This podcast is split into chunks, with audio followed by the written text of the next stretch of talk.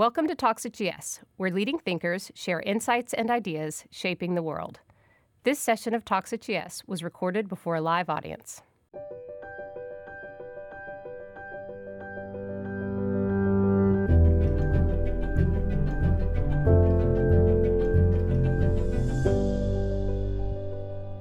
Welcome to Talks at GS. I'm Asahi Pompey. I'm the global head of corporate engagement, and I serve as president of the Goldman Sachs Foundation. I am honored today to be joined by Brigadier General Jeannie Leavitt. She is commander of Air Force Recruiting Services. She joined the Air Force in 1992, and in 1993, she became the first female fighter pilot. Brigadier General Leavitt. Thank you.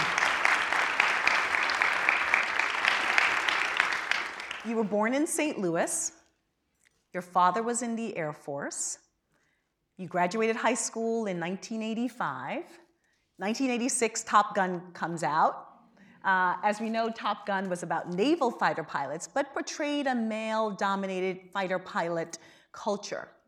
Tell us about that decision in college when you say, I want to join the Air Force and pursue a career in the Air Force. Even though my dad had served in the Missouri Air National Guard, it was before I was born. So I wasn't that familiar other than I loved airplanes. I loved flying, watching airplanes, because I never got to fly till I was older. And when I went to college, I didn't really know what I wanted to do, but I had a couple uncles who were engineers.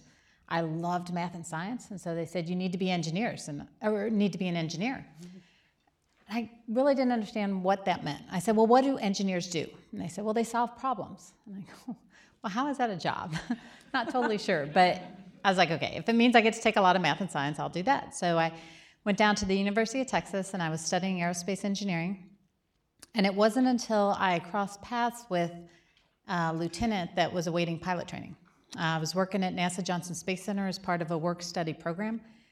And I ran across a lieutenant, and I was not that familiar, and I started asking a whole bunch of questions about, so the Air Force trained you to be a pilot?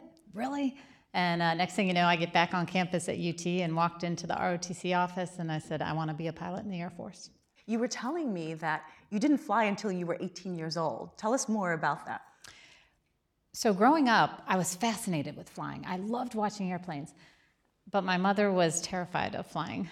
And so as a result, we never flew in airplanes. We went on trips across the country, but it was always by train or bus or a family van. And it wasn't until I'd graduated from high school that she put me on a plane by myself to go visit my uncle in Albuquerque, New Mexico. So that was your first flight, St. Louis to Albuquerque. That's correct. So you joined the Air Force in 1992. 1993, Les Aspen, then Secretary of Defense, drops the restriction on women flying in combat. Take us back to that moment. Where were you? What was the reaction of your fellow servicewomen? I have to back it up a few months, because that was in April 1993 that the Department of Defense changed their policy. I graduated pilot training in January of 1993, and at that time the law had changed that allowed women in combat, but DoD policy had not. Right. So I was kind of in the gray zone, but I finished first in my class, and you picked based on, it was merit-based. So I stood up and I said, I want the F-15E Strike Eagle, and I was told no.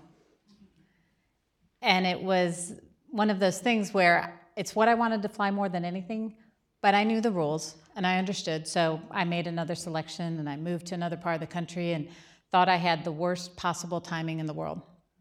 And it wasn't until 3 months later when the policy changed that I figured out that my timing was actually much better than I initially thought.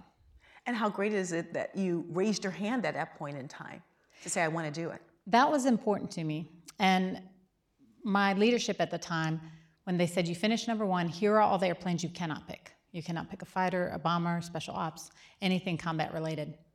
And they said, if you're going to ask for one, please have the professional courtesy to let us know. And I had to think long and hard about that decision. And I had a lot of unsolicited advice as to what I should do. Some people said, don't even think of asking for it. You'll be forever labeled as a troublemaker. There were people that said, hey, the law has changed. You need to ask for that airplane and walk out. And I had to find what was right for me. And so I talked to my family. They're very supportive.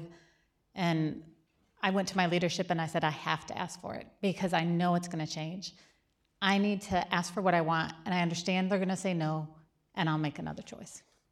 And tell us about, you knew at that point in time, being the first. History celebrates firsts. But what firsts know is that there are a lot of challenges being first. Tell us about those challenges and perhaps more importantly, how you overcame them. I had no interest in being the first. I just wanted to be a fighter pilot. Yeah. To the Air Force's credit, senior leadership reached out to me and said, did you really want to fly that Strike Eagle or were you trying to make a point? And I said, no, I absolutely want to fly that airplane. And they said, well, if you do, you'll be the first and there'll be a lot of attention. And I said, well, I don't want any of the attention. I'd rather be number 43 or, one where no one was watching. But if those are the terms of the deal, I'll take it because I really wanted to go fly fighters. And so I did go in eyes wide open and realized that there was going to be a lot of attention. I think everyone has stress in their lives, and you have to find that release, and you have to find a way to kind of escape. Some people run. I love horseback riding. And so I would get on my horse and disappear for a couple hours after a rough, day or, it was stressful. And I'd ride for a while and then all was good again. And that was my escape. Horseback riding. That's right. What was the reaction of when you realized I'm going to be first? You didn't want to be first, but you wanted to do it and you're going to pursue it. What was the reaction of your colleagues? And what was the reaction of your male colleagues in particular? The reaction varied. There was a lot of resistance in the fighter community because there had never been women in it. My peers, it wasn't as big of a deal because we had been in training together up until that point. And so for my peers, it was not a big change. They were used to having women in the training. However, when you'd get to the fighter squadron and the instructors, there was definitely some resistance. I always felt like I had to work harder than my male counterparts, and I just had to be better than them because everyone was watching. And I knew everyone was watching. What I found is that as I continued in my career, people were always calling to the previous base, like, how's she doing? And, kind of checking up. And so when people realized I was a good pilot, I was a good officer, I was hardworking, determined, it got easier with each move. Has the culture of the Air Force changed since you were the first and served? And if so, what's changed? I would say growing up in the fighter community, I have seen huge changes because obviously it was very male-dominated and our culture wasn't where it needed to be. And there was a very concerted effort to ensure that commanders are responsible for creating that environment of dignity and respect because we didn't always have that in the past. And so our leadership recognized that. And to their credit, they made a huge effort to make sure that commanders understood it was their responsibility to create that culture. Yeah. So let's talk about your time flying fighters. You've logged over 3,000 hours in the air, 300 of that in combat in Iraq and Afghanistan. Tell us about that experience. It's fascinating because I started flying the F-15E in 1993, and up through June of last year, I was still flying the same airplanes, like the same tail numbers, but the airplanes had gotten so much more capable. When I started flying, we didn't even have GPS, we worked with an INS and we had to update our systems and the GPS and the fighter data link is amazing where all the airplanes will talk to each other and pass information to each other. And then they give you a situational awareness display that paints that picture.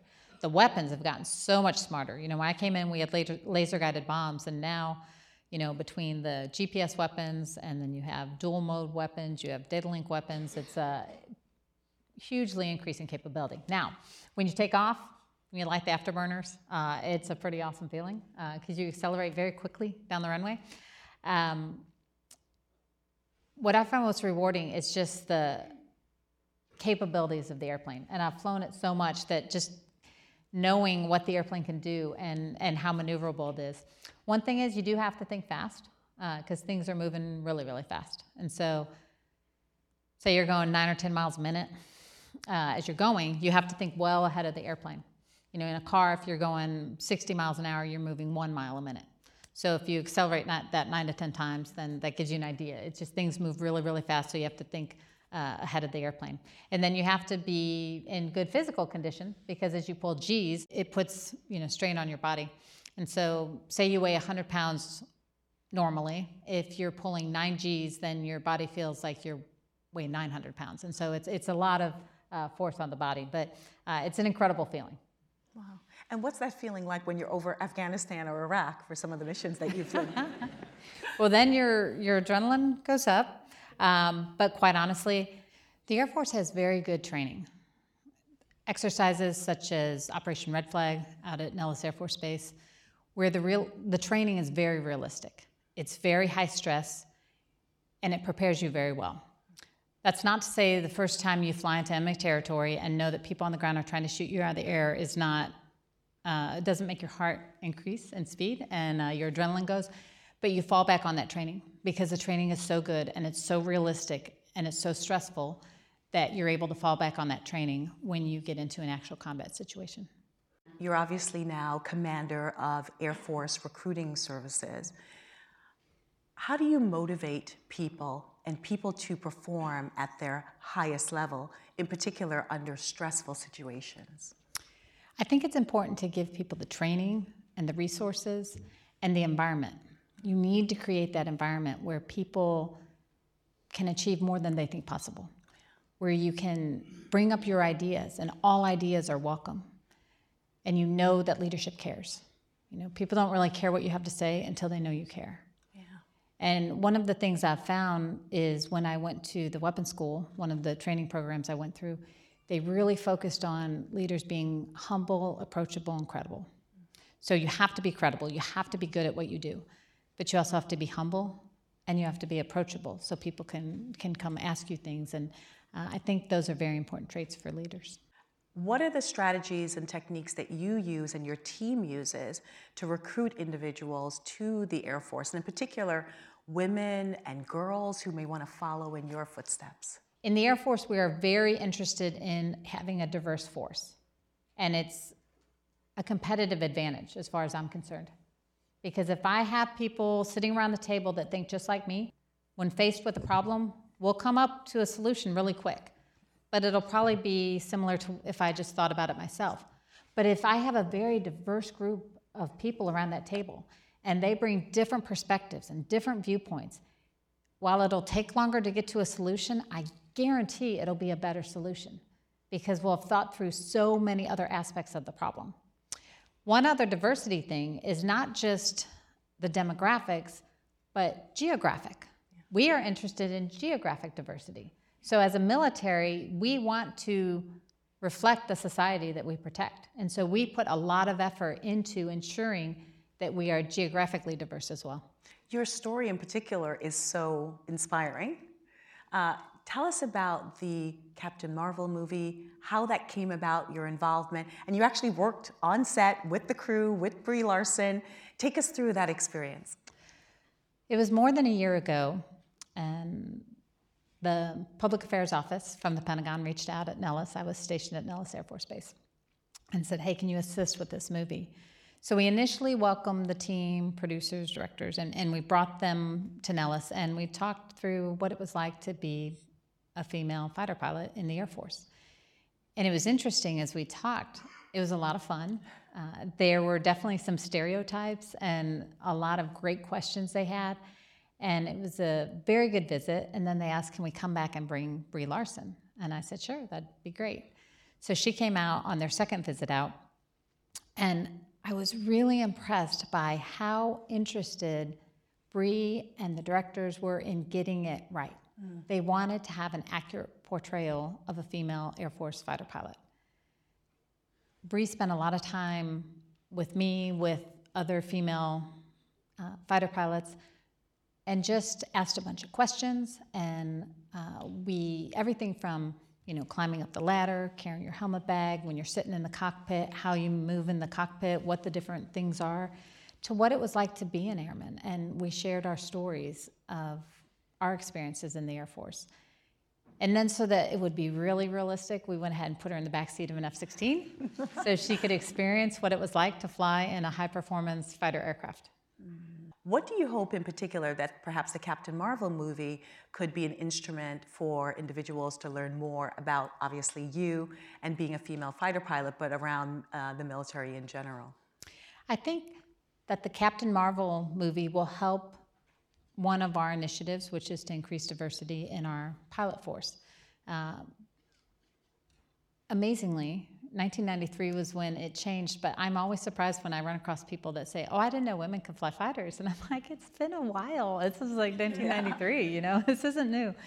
But I'm surprised by that. And so I think that that movie helps highlight that. We did a trailer that's showing in some of the theaters right before it. We call it Origin Story, but it focuses on the origin story. That's the idea with the movie, but that's the idea with this little segment. And it shows a whole bunch of female Air Force pilots. Oh. And it's out on the ramp at Edwards Air Force Base, and it's a pretty neat segment. It's like 30 seconds long, but it's a little commercial, but it just exposes people that, hey, there are all these opportunities available to you. Mm-hmm. And a lot of times, if we can engage and just tell people, and if you see someone that is doing something you want to do, then you go, hey, I can do that. Yeah. You know, it's an example for you. General Leavitt, thank you. Thank you very, very much. We're honored to have had you here. Thank you. Thank you.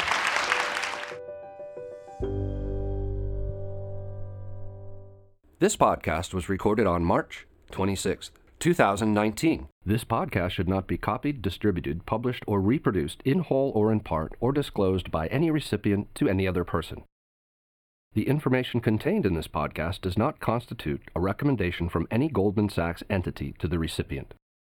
Neither Goldman Sachs nor any of its affiliates makes any representation or warranty, express or implied, as to the accuracy or completeness of the statements or any information contained in this podcast, and any liability therefore, including in respect of direct, indirect, or consequential loss or damage, is expressly disclaimed. The views expressed in this podcast are not necessarily those of Goldman Sachs, and Goldman Sachs is not providing any financial, economic, legal, accounting, or tax advice or recommendations in this podcast.